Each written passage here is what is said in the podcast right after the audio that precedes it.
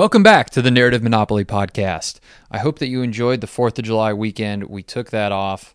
I hope you weren't missing us too badly. But today's episode is a great one with Brian Riedl. He is the foremost authority on the federal budget and the federal debt. And I promise you, it is more interesting than it sounds. You're going to learn a lot. It comes in at just under an hour. And so, without further ado, let's press play.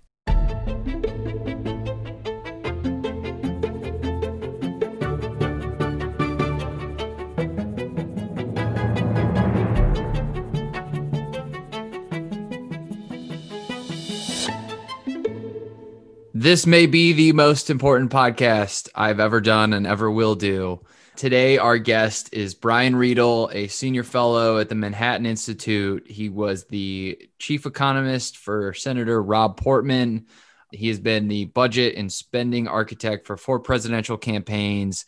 Uh, but most importantly, he is probably the foremost authority on the federal debt, um, spending, the entitlement crisis, everything that is labeled in in the, the ether as, as boring we will dispel that myth it is not boring and it is very very important how are you brian i'm great how are you thanks for having me I, am doing great. I see you. You know, you can't. People aren't, aren't going to be able to see this, but we already have the binder out. We we're going to have a lot of stats on this one.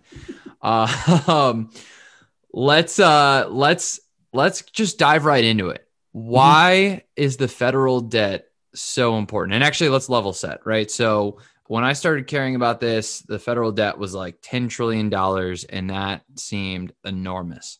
And then pre pandemic, it was about 17, I believe, 17 trillion dollars. And so where where are we at right now and why and then go into why is it so important? Sure. The, the debt right now is about 23 trillion, the debt held by the public it is growing rapidly. It was $17 trillion before the pandemic. And a decade from now, it's going to be 35 trillion.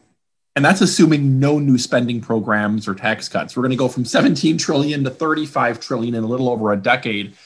If the Biden agenda is passed, you're looking at closer to 45 trillion. These numbers are monopoly numbers. I mean, 17 trillion, 45 trillion, nobody can actually grasp what this means. So let me let me explain why this matters. Uh, it matters twofold. The most direct reason is even if we never pay back the debt, which I think is, is a pretty safe assumption that we're just going to keep rolling it over, we're going to have to pay interest on the debt. And anyone who has a big student loan can tell you that even when interest rates are low, if you owe a huge amount of money, the interest on the debt becomes absolutely enormous. And we're on the pace right now where over the next couple decades, even if we do nothing else, even under the rosy scenario, nearly half of your federal income taxes are going to go to pay the interest on the debt. Half of your income taxes. So that means less money for education, less money for healthcare, less money for welfare, less money for defense, less money for tax cuts. It's going to become the biggest part of the federal budget. And that's under the rosy, we can get into the assumptions later and why this is actually the these numbers are the are the unrealistic rosy assumption. But the reality is the, the first reason you should care is because that's where all your taxes are going to go, and which means less money for other priorities. The second reason is government debt is bad for the economy in that there's a there's a set amount of savings in the economy and these savings are borrowed by businesses for business loans, car loans, home loans, a lot of the things that grow the economy, like business investment. But the more the government borrows up the, those savings, the less money is left for business loans, home loans, and car loans, which means the cost of those go up, the interest rate, and you get less business investment, less buying homes, and less buying uh, of buying cars. And when that happens, the economy grows more slowly. According to the Congressional Budget Office, if the debt continues on its current track over the next by, by, by 30 years from now, our income will be $6,000 per person less than otherwise. Not 6,000 per family, 6,000 per person. So a family of 4 would have an income $24,000 lower than otherwise because just because of the slower economic growth because all the money that was supposed to go for business investment, home loans and car loans was instead gobbled up by the government to pay for for social security and medicare. Are, are you talking about crowding out? Crowding out. So if you don't want all your taxes to go for interest on the debt and you want to have more income and lower interest rates, you need to care about this. Now, I, would actually push back, uh, and obviously, I'm, I'm going to agree with a lot of the stuff you're going to say here today. Um, I, I would push back on the predictions like the 30 year CBO prediction around around uh you know income because the, those those things do not take into account you know like technological progress. Like the CBO is not they, they did not predict the financial crisis. They did not predict the rise of the internet. You know they, they don't have that ability. So so let's what I want to do is is connect it a little bit closer to home for people. So you're talking about how much they're going to pay in taxes right? So if if just if nothing gets done, you're saying that the middle class would pay half of their of their income in taxes and is that that's going to the interest? So half of the taxes they pay will go to interest on okay. the debt. And and even then you're gonna the deficits are unsustainable. Let, let, let me throw some numbers out there. I mean i'll put it in nominal dollars first According to the Congressional Budget Office, the baseline deficit under the rosiest scenario possible is $100 trillion in budget deficits over the next 30 years. That is the scenario that assumes no new spending, all tax cuts expire, no wars, no recessions, and interest rates stay low forever. $100 trillion. By 2050, the deficit would be 12.5% of GDP per year, which is enormous. Uh, you know, usually the deficit's been 1% to 2% of GDP, sometimes 3 or 4. 12% of GDP, nearly half of everything we spend, uh, will come from borrowing. No country can sustainably run a deficit of 12% of GDP. Uh, you know, you what's sustainable is considered 2 to 3%. But that's the rosy scenario let's assume interest rates rise by one point higher than the CBO baseline. CBO assumes interest rates will stay relatively low for 30 years. Very unlikely that they're going to stay low, especially when debt causes interest rates to rise. If interest rates exceed the CBO baseline by one percentage point, that will add $30 trillion in interest over 30 years. One percentage point. By the end of 30 years, you're looking at a debt of about three times the size of our economy. You're looking at two thirds of your taxes going to interest on the debt, and the government borrowing about 16% of GDP per year. Again, these are numbers no country has ever been able to sustain. Like, I mean, these, numbers are insane. You, you can't have that. So, what that tells you is forget adding new spending. Forget, well, can we afford what President Biden wants to do? Can we afford Medicare for all? Can we afford Green New Deal, student loans? Just paying for the current commitments, the current programs, is enough to basically have to double your taxes and have upwards to half, two thirds, or more of your taxes just go to the interest on the debt under the rosy scenario. And it's easy to say, well, that's 30 years from now. Well, yeah, but the time to fix it is now. Because once you're once you're at 30 years there's nothing really you can do except run the printing press or double or triple your taxes. You have to actually avoid the problem in the first place. So the numbers get really bad just in the baseline. Now we're going to get into the history of it and kind of the, the, the politics behind it but what actually happens if these predictions come true, right? So besides just the the tax implications, besides the potential for inflation, is there some sort of doomsday financial crisis? Um, like what what what are the specifics if we hit you know certain milestones that I know that you you have in your mind? There there's no specific number where you say, well, when the debt hit crosses this threshold, we have a crash. And and and to preface, we are at over 100%. We're at 100% of GDP right now. The only other time we've ever been 100% of GDP in the debt was immediately the end of World War II. And right at the end of World War II, we basically ran 30 years of near balanced budgets to, to, to reduce the debt. Right now, we're going the opposite uh, trend. We're, we're increasing deficits. It's not likely you're going to have one day where just the economy collapses. What you might have is a series of mini panics and what happens there is the debt gets to a certain point, let's say during a recession where the debt where the, we're borrowing a lot, where Wall Street panics. And the, the people who lend us the money, the people who lend Washington the money panic and say, we don't think you're good for this. We don't think you can necessarily pay us back. We don't think your finances are in order. We're going to stop lending you money. And then the government has to raise interest rates. They have to basically offer more interest rates in order to get people to, to give them money.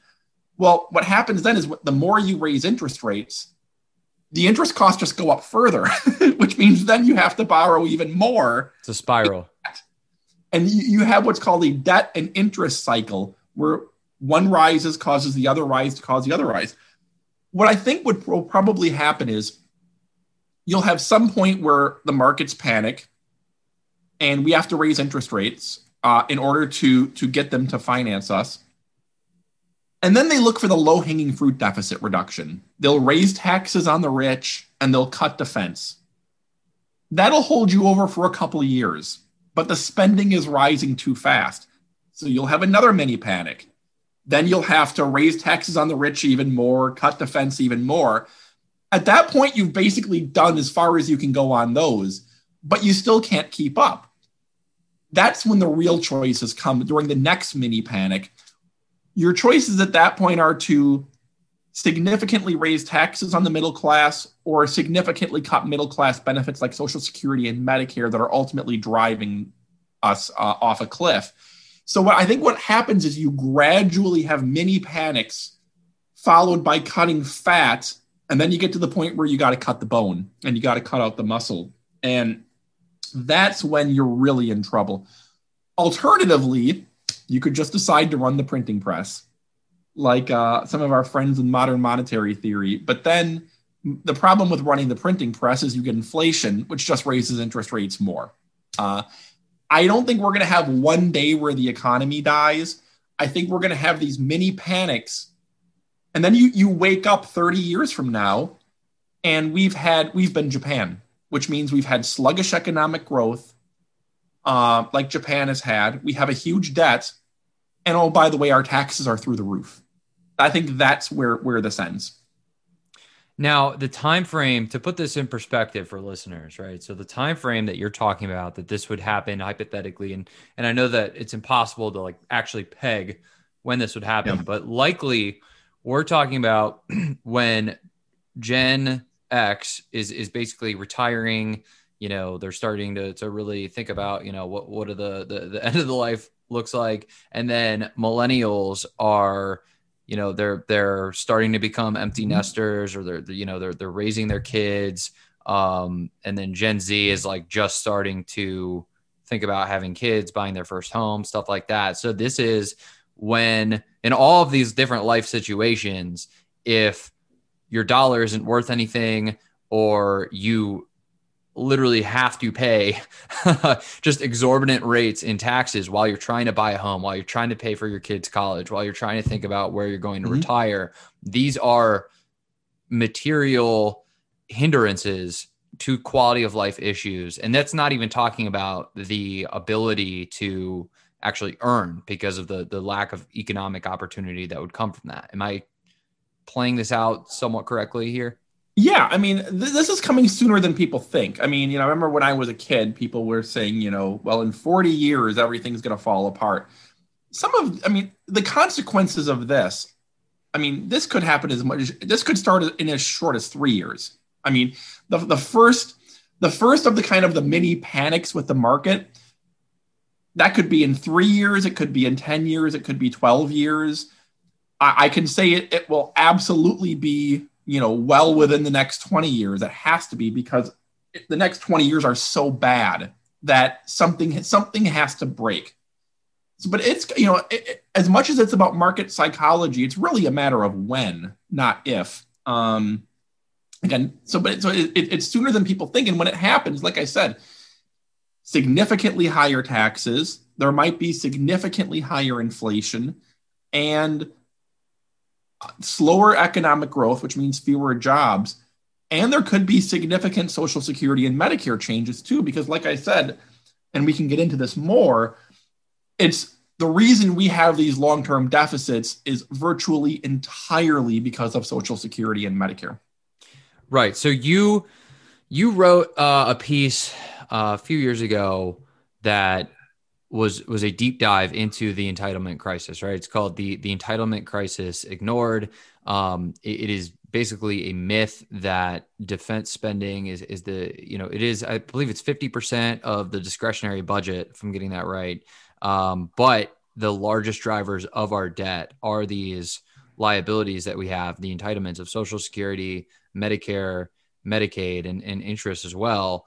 Um, I'm gonna read a I'm gonna read part uh, of your uh, piece here because we're gonna we're gonna spice this up. We're gonna get we're gonna weave in and out of the politics here to mm-hmm. to, to, make this mm-hmm. thing a little bit spicier. For years, Republican leaders from Newt Gingrich to Paul Ryan to Mitt Romney called for modernizing Social Security and Medicare before they collapsed under the weight of 74 million retiring baby boomers. Then, Donald Trump won 88% of Republican voters and the presidency while pledging that, quote, there will be no cuts to Social Security, Medicare, and Medicaid. Six months later, a Pew poll revealed that only 15% of Republicans support trimming Medicare and only 10% support Social Security reform. And remember, in, in 2005, President Bush did the huge uh, push to reform Social Security. It failed. Um, I'm continuing here. Democratic support is only 5 and, and 3%, respectively. In other words, the entitlement reform generals have no army. So what do we do here if both parties are just big, big spending parties? Let's let's let's attack it from that angle. Yeah, I mean, well, for, first on the yeah on, on the defense versus entitlements point, in the 1960s, defense was 50% of all federal spending. Right now, it's 12% of all federal spending. And 30 years from now, it'll be 6% of all federal spending. Uh, defense is a increasingly small part of the budget. Social Security and Medicare are on pace to run $100 trillion in program deficits over the next 30 years. The rest of the budget is balanced over the next 30 years. In fact, starting 20 years from now, the rest of the budget will be in surplus. The reason we have $100 trillion in deficits is because Medicare faces a $70 trillion deficit over the next 30 years, and Social Security faces a $30 trillion cash deficit over the 30 years. That's the ball game. By 2050, these two programs alone will be running a deficit of 14% of GDP when you include the, the resulting interest costs.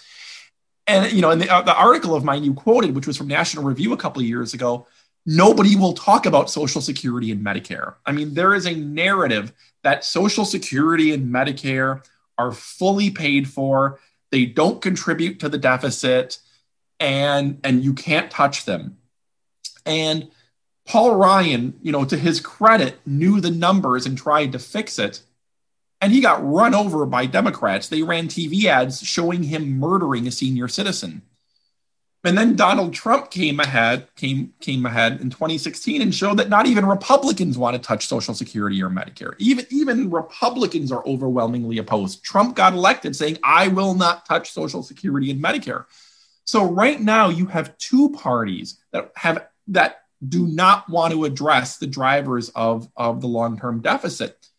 The problem is they don't have a choice because eventually the laws of math and economics will win. Um, you, when you're when you have a hundred trillion dollars in new borrowing, you're expecting somebody has to lend you that hundred trillion dollars, and they're going to have a say in what you're doing right now as well. Unless you want to print a hundred trillion dollars, which would be economic chaos. So I I've been trying to get Congress for 20 years to you know fix the roof, fix the leaky roof when it's sunny out. Don't wait for it to rain. And the Republicans at times tried to get the courage to do it, and the Democrats demagogued the hell out of them. And now Republicans said the hell with it. We're not going to do this by ourselves. The Democrats want nothing to do with it. In fact, they're trying to they're pouring gasoline on on the on the fire with their spending. And so you just have two parties in complete denial, in part because the voters are in complete denial. They they all think Social Security and Medicare are, are can't run deficits. So that's where we're at. All right, so we're we're gonna get them to care. That's the mission that we're on. This is this is the hill to die on. I I will I will absolutely die on this hill. This is the the the, the stakes for the future of America. Now let's go down a little side street again and revisit the the first point because I know this stuff definitely gets in the weeds for for folks who do not think about it all the time. So there is a myth that China holds all our debt. Now China only holds a couple like two or 300 basis points, right? Two, two, two or three percent. Well, we we currently have a debt of about 23 trillion. Giant China and Japan each own a little over 1 trillion of it. Uh, each out of 23 trillion. Importantly, those numbers haven't moved in 10 years. They have in the last 10 years the to- the debt has gone from you know the the, the debt has soared over the last uh, uh, 10 years. They've bought none. So they they don't they they don't have faith in Uncle Sam. Now now so if that's the case, so if we you know if, if it's only a few percent, who, who's actually holding the debt then? That's a, that's an interesting question. If you would have asked me this a year and a half ago, I would say the vast majority of the debt is held by American investors. It's held by banks, mutual funds, people, anybody who buys treasury bonds. They're holding the bulk of the debt because international borrowing has actually the last 13 trillion we've borrowed, almost none of it has come internationally. What's interesting is we've been on a hell of a borrowing spree since the pandemic. It, it's going to be about six or seven trillion dollars over two years. The vast majority of that has been funded by the printing press. There hasn't been a huge surge in domestic lending to Treasury. You know, now, when mutual funds, when you say printing press, you're saying that the Fed literally puts government debt, so U.S. Treasuries, onto their balance sheet, and they do that by printing money to buy it. They're they're not literally printing dollars, but they're they're they're basically crediting the accounts of banks, you know, and and, and in order to buy it. Now, the Fed cannot buy directly from Treasury. Like when the Treasury issues debt, the Fed can't literally buy it from them. So what happens is investors will buy the debt and then and then sell that to Treasury. I'm sorry, to the Fed, and then sell that to the Federal Reserve. Uh, I misspoke on that one. So indirectly, the Federal Reserve is buying it, and the Federal Reserve's holding of Treasuries uh, last year alone increased by three trillion dollars. Basically, they the Federal Reserve uh, uh, purchased $3 trillion worth of treasury bonds and they paid for it from these banks by crediting the bank's accounts, which is kind of like essentially the printing press. So, what we've seen over the past year is a huge monetization of the deficit. In a roundabout way, the Federal Reserve has been financing this borrowing with the printing press. The problem is that's not sustainable. I mean, especially with the amount of borrowing we have in the pipeline. China and Japan can't finance our debt, it's too big. The Federal Reserve can't keep doing this for $100 trillion. So that leaves banks, mutual funds, investors, Wall Street. And that's when you start to eventually get higher interest rates. That's my concern. Now, let, let's close this off. How, how much is held by the American public then? So foreign investors are, are a few trillion. The Fed, do, do, do we have numbers on like how much the Fed holds? Sure. I think I think then... right now of of 23 trillion, foreign investors hold about 4 trillion. So that gets you down to 19. The Fed holds about 6 trillion total right now. I think that gets you down to 13. So I think the the, the, the other 13 trillion I, I, I I'm ballparking sure, sure. investors. And so the game of, of musical chairs, you're talking about how the interest rates actually rise, right? So what would happen is, and you, you know, these things happen. Uh, I think J- John Cochrane talks about how these things happen uh, very slowly and then suddenly. So mm-hmm. uh, all of a sudden, you know, people people start demanding, they, they start selling or demanding higher interest rates, and all of a sudden, you know, you talked about the the the market um, uh, behavior. I think you said, or the market psychology. Um, yeah. All of a sudden, the interest rates start going up, and the the, the other thing that worries me because because investors are asking for a premium uh, mm-hmm. on that debt. Now, the other thing that worries me, which I have got I got from John Cochrane, is that we are borrowing short term and rolling over the debt. So basically, we're taking out a credit card to pay for our other credit card, and instead of locking in longer or lower rates long term.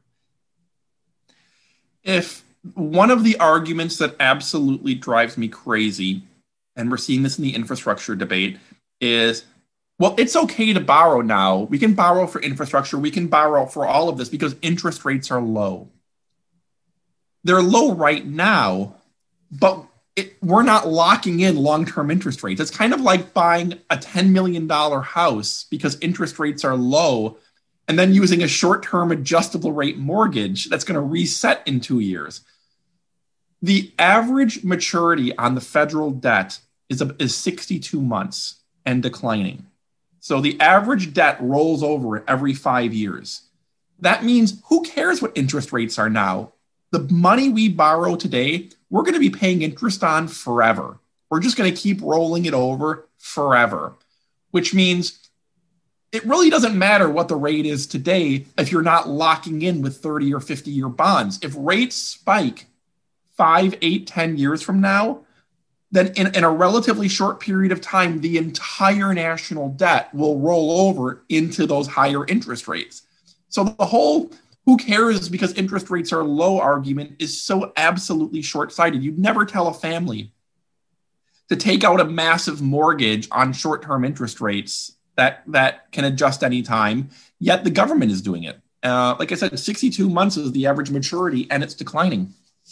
So that's that's another myth that the Fed just sets interest rates, and so we'll be okay. They'll they'll just stay there forever. Um, if investors get spooked, interest rates can go up. Now, I believe the the ten year right now is at 1.3, 1.5 percent, something like that. But it was at around five percent in, in 2005. Is is that? Do you know if that's correct or around there? Yeah, I mean, it was yes. Uh, it, it was it was nearly five percent as late as two thousand seven, two thousand eight. Okay, it, it, it's declined. I mean, it was in the seventies and eighties. It was really high. In nineteen ninety, it was about eight and a half percent. It then it, it's gradually declined, but it's not going to it, it, it's not going to continue declining forever. And it's very dangerous to assume it's going to stay between 1% and 2% forever when actually economic factors are likely to push it upwards. And so, right now, what we're seeing with these low interest rates is that an aberration? Yes, absolutely. Um, the average interest rate paid on the federal debt, like I said, has dropped from about 8.4% to 2% over the past 30 years. That has been driven by a lot of a lot of things that aren't going to continue. A lot of it here's one thing that should give economists some humility. Nobody predicted that interest rates would drop for 30 years. It was economists did not see this coming at all. Yet a lot of economists are now today just as sure that, th- that they're going to continue to be 1 or 2% forever. The reason that's highly unlikely is first off, part of the reason they're low right now is because we've been in a recession. When the economy recovers, interest rates are going to rise again. If you get any rise in productivity, interest rates are going to rise. If you get a rise in inflation, like from the printing press, interest rates are going to rise. Another factor is we had more savings and lower interest rates the last couple decades because baby boomers 74 million of them were all saving a lot of money. They were maxing out on their 401ks when they're heading for retirement. That meant more savings, lower interest rates. When boomers retire, they're going to start drawing down their savings, which means there's going to be less savings in the economy and interest rates are going to start rising. On an international side, we're already seeing what's called, uh, we're already seeing what's looking like investments moving towards emerging economies in search of higher returns. That again means less lending to the United States federal government because people don't want the low returns. And finally, debt itself raises interest rates. Um, uh, the, the, you know, when government borrows money, there's less savings for the rest of the private sector.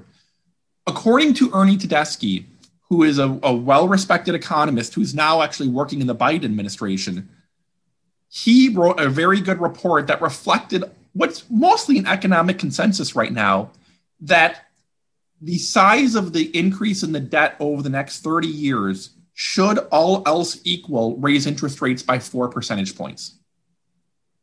So remember I said one percentage point is 30 trillion? The debt itself should cause a 4% increase in interest rates over the next 30 years. Now, we've been lucky up until now that some of those other factors I mentioned had offset that interest rate effect, but they're actually going to reverse themselves. I think the danger right now is interest rates rising drastically, not today, not tomorrow, not a year from now, but I could see 10, 15, 20 years from now. It's very plausible to see interest rates back up to five or 6%, which would essentially bury us uh, in the federal budget. And what happens if it only goes up to two or three? Two or three is survivable over the long term. The Congressional Budget Office, remember I said earlier, they assume um, that we spend half of our taxes on interest in 30 years. The CBO assumes that interest rates never again rise above four, about 4.4% they assume that over the next 30 years, the average interest rate paid on the federal debt goes from 2.0 to 4.4. If it goes to 5.4, add 30 trillion. If it goes to 6.4, add another 30 trillion. I think assuming a 2.4% interest rate rise is actually pretty rosy when the debt itself would be driving a 4% increase. Um, you would need the other factors affecting interest rates to continue to accelerate and offset that rather than reverse and make it worse. Let, let me throw you a curveball here. The United States of America is surrounded by two oceans. We have incredible natural barriers to entry. We're an incredibly safe country from invasion or anything like that. We have rich capital markets. We have we have talent, we have incredible intellectual and, and physical property laws, we have navigable ri- rivers. We are still the best bet of any sovereign in terms of credit. So let, let me ask you this. What if investors look around and they're looking for um, they're, they're looking to buy sovereign debt. And they say you know what? The united states of america is still the best bet. And it comes down to capital flow. And people are still just going to park their, their money into us treasuries because uncle sam with that army and the geography and the people and the laws cannot fail. Is that an argument against kind of the, the doomsday scenario? Well we always benefit from a reverse risk premium to a certain degree that we are seen as safe. At the same time, we've been seen as a safe, strong economy for 50, 60 years. And interest rates haven't stayed at 2%, you know, for during that whole time. You know, in the 1970s, we were we were seen as a safe economy. Um, relative to the rest of the world, and interest rates were 15%. Uh, I, I think it, it's not that simple for some to suggest that the somewhat global reverse risk premium that makes the United States a relatively safe place to invest, it will be strong enough to keep interest rates at two or three percent. It's because that hasn't that hasn't that hasn't been how it's worked for that long. Additionally, again, the more our finances grow out of control, you start you might, still might start to see some cracks in international lending to the United States. But even if it doesn't, the danger we face is we're borrowing $100 trillion under the rosy scenario over 30 years. there isn't enough international savings to even finance that. Like, even if people want to keep giving us money, even if China and Japan are interested, they, they don't even have enough savings. I mean, again, China ha- owns $1 trillion of our borrowing or of, of our debt. They could quadruple over the next 30 years to $4 trillion.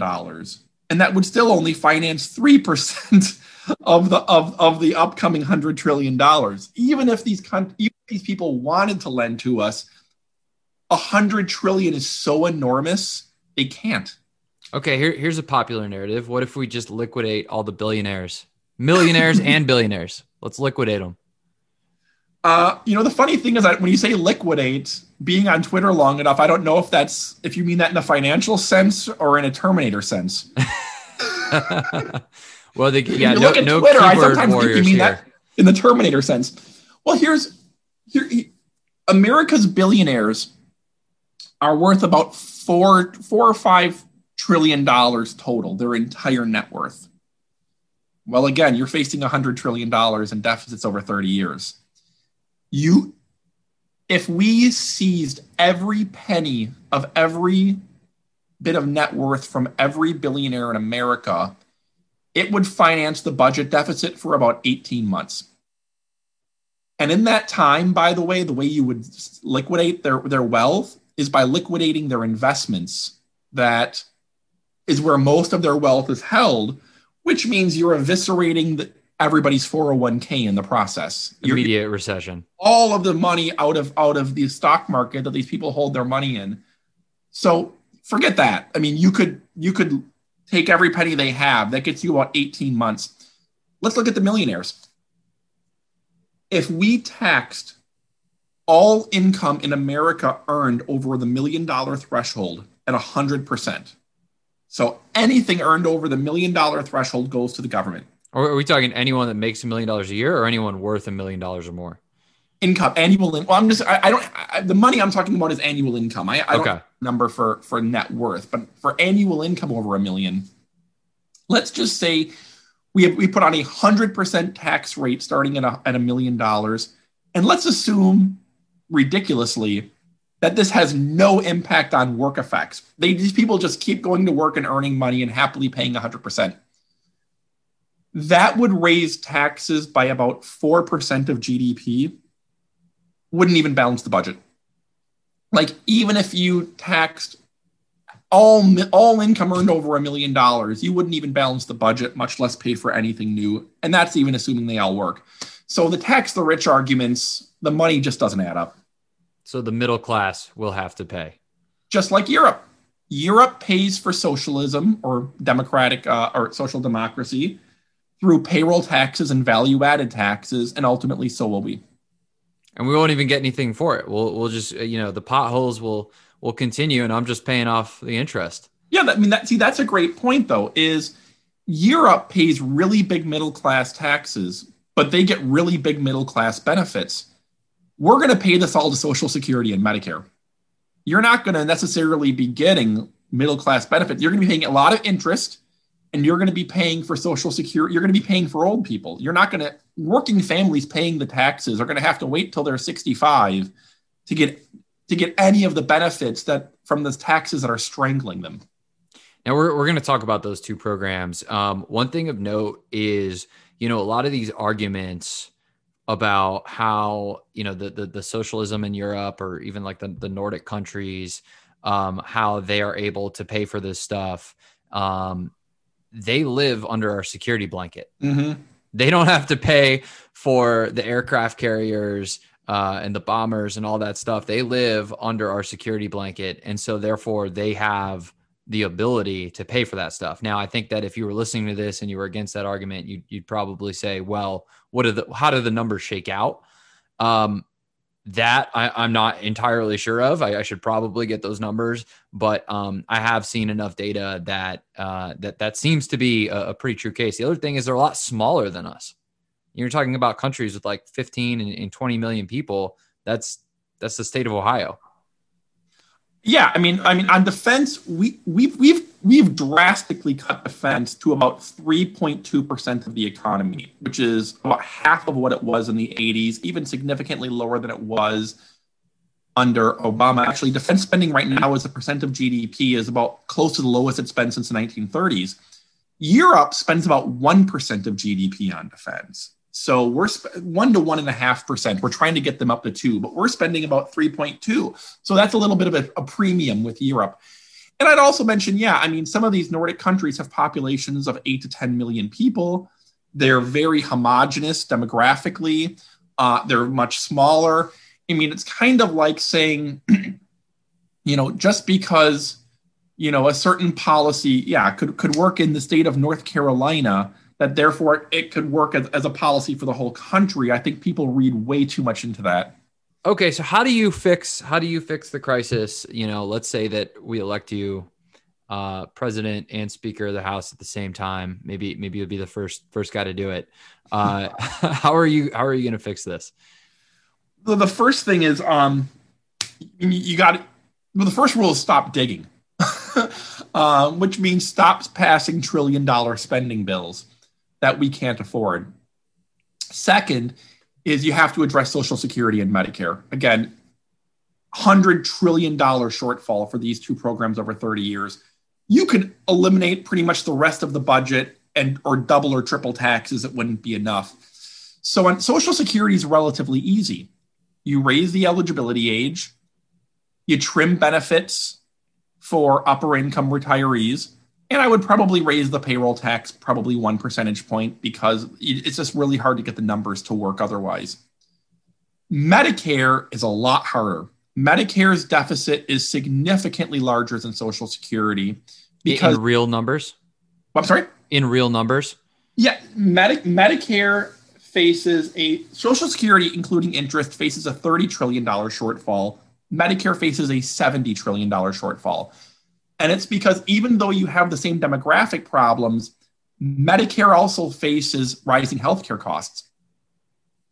To put it in, in, in I think, more relatable terms, the average retiring couple today will pay $170,000 and get back $510,000 in benefits. Both of these numbers are adjusted into net present value. So, yes, it's adjusted for inflation and interest rates, you can't have a program where every couple is getting back triple what they pay in. So you, you, Medicare is absolutely unsustainable. Medicare is responsible for 70% of our budget deficits moving forward. You can't fix the budget without fixing Medicare.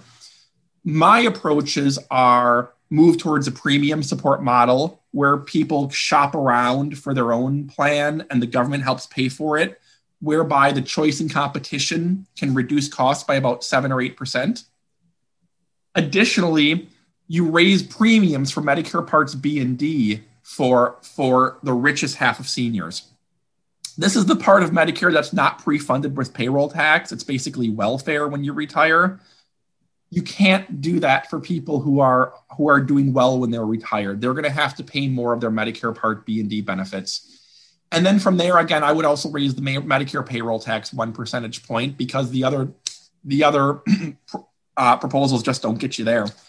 If you do that and you also cut in half the tax exclusion for healthcare, um, and you basically just cap the growth of the rest of the budget, you can stabilize the debt at about 100% of GDP going forward. Keep it, you won't balance the budget, but you can keep the debt at about 100% of GDP, which is the best we can realistically hope for.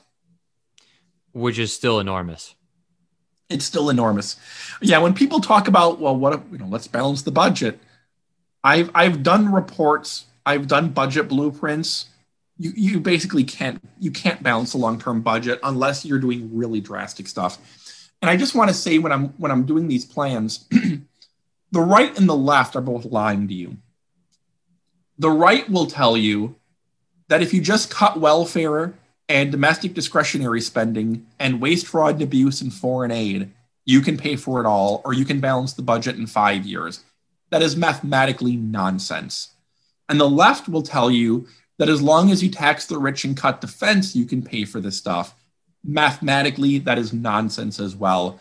Neither come within miles of addressing the $100 trillion social, social security and Medicare shortfall. So, whenever people promise you easy solutions, we can grow our way out of it. Immigration will solve the problem. Um, you know, again, welf- welfare and social spending or def- uh, defense, foreign aid, forget it. You have to do Social Security and Medicare reform. There is no $100 trillion shortcut. Now, now this is not a show to get people animated. In fact, it's it's really um, the opposite of that. It's to dig mm-hmm. into the nuance a lot of this stuff and I, I will tr- I will say this with with no emotion in my voice. It, it makes my blood boil that uh, these politicians can't do the simple fixes that everyone agrees on. So uh, again, I don't know what the numbers are, but but even things that get us going in the right direction that you just mentioned. So uh, wealthy seniors, and if you talk to any of them, you know they're they're they're patriotic enough. They'll tell you, why am I getting a social security check? Why why, why am I getting a social security check when I am set for retirement? You know, there, there, how can the, how can the two parties not come together and just pass that? You know, I, I don't know. I, am sure you're going to tell me like how much of a dent like that, just that simple thing would make, mm-hmm. but that is a one paragraph bill that could fly through. Everybody agrees on it, but no, these, these, these people need their cudgels to get reelected and it's all about personal gain. Um, that's my rant for the day. I just had a report come out how to cut spending for the rich.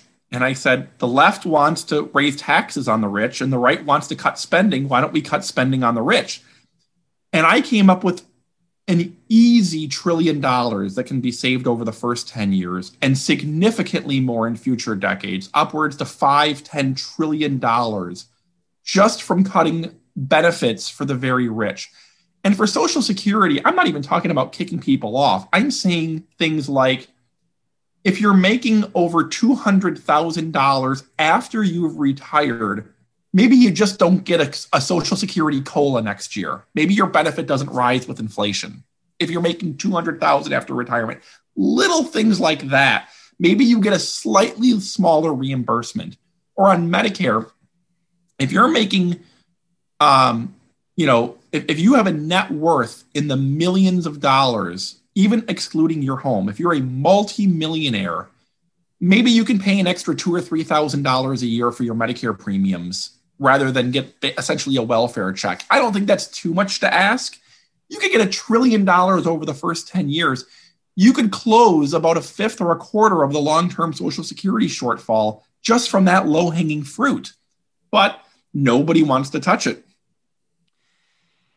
Isn't there not even a copay on Medicare? Medicare Medicare has modest copays. Okay. Uh, for Medicare Part A. For Medicare Part B, the way it works, and Medicare Part B and D. And Medi- can you just give a one-liners of, of sure. each one? Medicare Part A. Me, here's the three main parts of Medicare. Medicare Part A is hospitals, hospital coverage. That's what you pay your payroll tax into your whole life and then you get a benefit. You have some copays. You get to go to the hospitals. Medicare Part B is physicians, and Medicare Part D is prescription drugs. You don't prepay those with payroll taxes at all. Like that's just you retire and the government just gives you a benefit. The way it works for most people is you pay a premium that covers 25% of the cost. So for physicians and drugs, you pay 25% the taxpayers pay 75%. And that's not social insurance. You never paid into that with any payroll taxes. You just get a 75% check from the government. The point that I've made is that's fine for poor seniors. But shouldn't wealthier seniors be paying their entire cost? And we do means test it to a degree, like the richest three or 4% of seniors will pay more than 25% but even still, like more than 95% of seniors, you pay a quarter, the taxpayers pay three quarters. That doesn't make any sense for, for a lot of seniors who are multimillionaires. It just, why are you getting essentially a welfare check that you didn't earn or pay into your whole life that you don't need?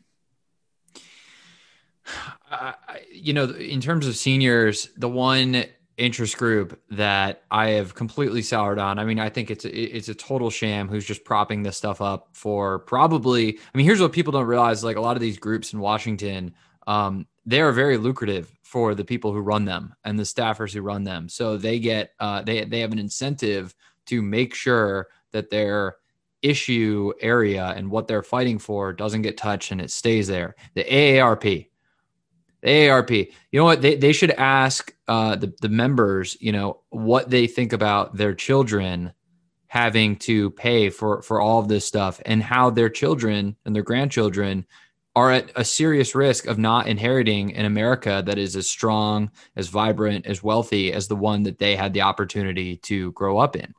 Um, do you have any comment on the AARP? Yeah, the, the AARP is a disgraceful organization. Um, they they scaremonger seniors. They tell people there's no problem with Social Security and Medicare. It's all lies. They spend millions attacking anybody trying to fix these programs. Um, recently, Mitt Romney wrote a bill called the Trust Act. All it said was Congress should form a commission to make sure Social Security and Medicare don't go bankrupt. That's all it said. It didn't even tell them how to do it. You can raise taxes, you can cut spending. It didn't even just it just said Congress should make sure Social Security and Medicare don't go bankrupt. And the AARP went haywire uh, and, and suggested and, and, and, and put out postcards for people to send to Washington that said, take, get your hands off my Medicare and Social Security. So apparently, the official position of the AARP is that we should let Social Security and Medicare go bankrupt. Um, because it wasn't even a matter of we don't like this solution or that solution. It's they even addressing the impending bankruptcy earns you hate mail from them. Uh, they are an extraordinarily destructive organization. And then there are some other organizations like the Committee for the Preservation of Social Security and Medicare. There's a group called Social Security Works. And they exist to demagogue and attack anybody who's trying to save these programs, regardless of what your solution is. It is extraordinarily dishonest. These are the organizations that, when Paul Ryan said, let's fix Medicare, ran a TV ad showing him murdering a senior citizen. Uh, it is, they're extraordinarily irresponsible. I mean, that's, that's the funny part, right? Is that if you say, hey, we want to preserve these programs instead of just simply letting them go bankrupt, because in the law, right, that you have to actually uh, yes. you, you have to cut benefits. Under current law, the Social Security, I don't talk about the Social Security Trust Fund because it's basically an accounting fiction. But under current law, if the trust fund goes belly up in 2033 and Congress doesn't backfill it with general revenues, you get a 25% across the board cut. That gets bigger every year. Five years from now, Medicare Part A, hospital insurance, the part that you do pay into with payroll taxes, it's about a 20% across the board cut automatically by law. So these organizations saying these members of Congress are trying to cut your Social Security and Medicare, they're actually endorsing instead automatic bigger cuts to Social Security and Medicare when the trust funds go bankrupt. That's how cynical their game is. They're actually in a, in, a, in effect endorsing an outcome that is even worse for senior citizens honest day's work.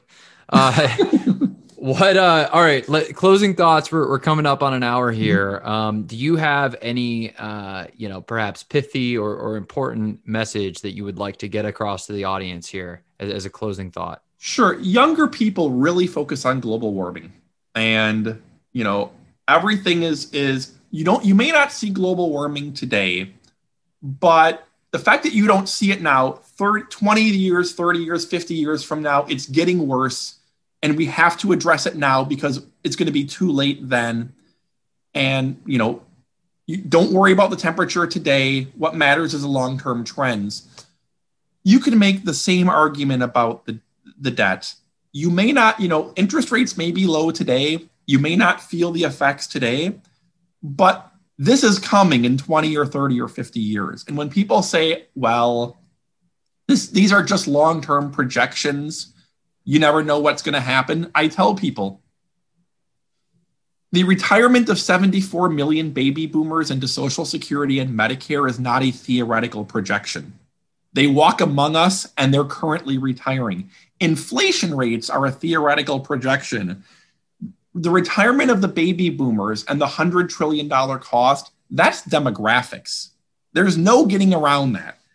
So this what we're what's going to hit us in you know over the next couple decades on the debt is, is damn near as guaranteed as what they're worried about on global warming. And so I wish younger people who are so worried about the long-term global warming effect, which is a perfectly legitimate concern, would look at other long-term dangers. And even if they're not want to focus on it as much as global warming, I understand, keep in mind that the decisions you're making today are going to have a long-term effect on that just like the long-term effect on climate and that you're you're facing a big danger too. And i would also add for younger people senior citizens are laughing at you. They're voting single issue to protect their social security and medicare benefits at all costs knowing full well in many cases that they are passing the largest intergenerational debt burden in history into your laps. There's essentially a generational war going on economically, and only one side is showing up. Young people are, are, are essentially getting robbed by their parents and grandparents, and they're they're not even paying attention. And so I would say to young people, you're being a little naive. Um, they're senior citizens are voting to rob you, pay attention. I have a Thomas Jefferson quote for you. It is incumbent on every generation to pay its own debt as it goes, a principle which, if acted on, would save one half the wars of the world. Amen. All right, we're gonna we're gonna stop there. I think I think we could probably do another episode uh, on the history of this stuff and, and kind of mm-hmm. when it wh- where and when it went haywire. But I think this serves as a, as a great primer. So thanks for coming on, Brian. Thanks so much, Jeff. And there you have it. There's the episode with Brian. I cannot stress enough how important this stuff is. Hopefully, that was clear coming across the podcast. Hopefully, you know, if you made it this far, it didn't put you to sleep, which is great uh, when talking about these issues. Um, and we will see you next week.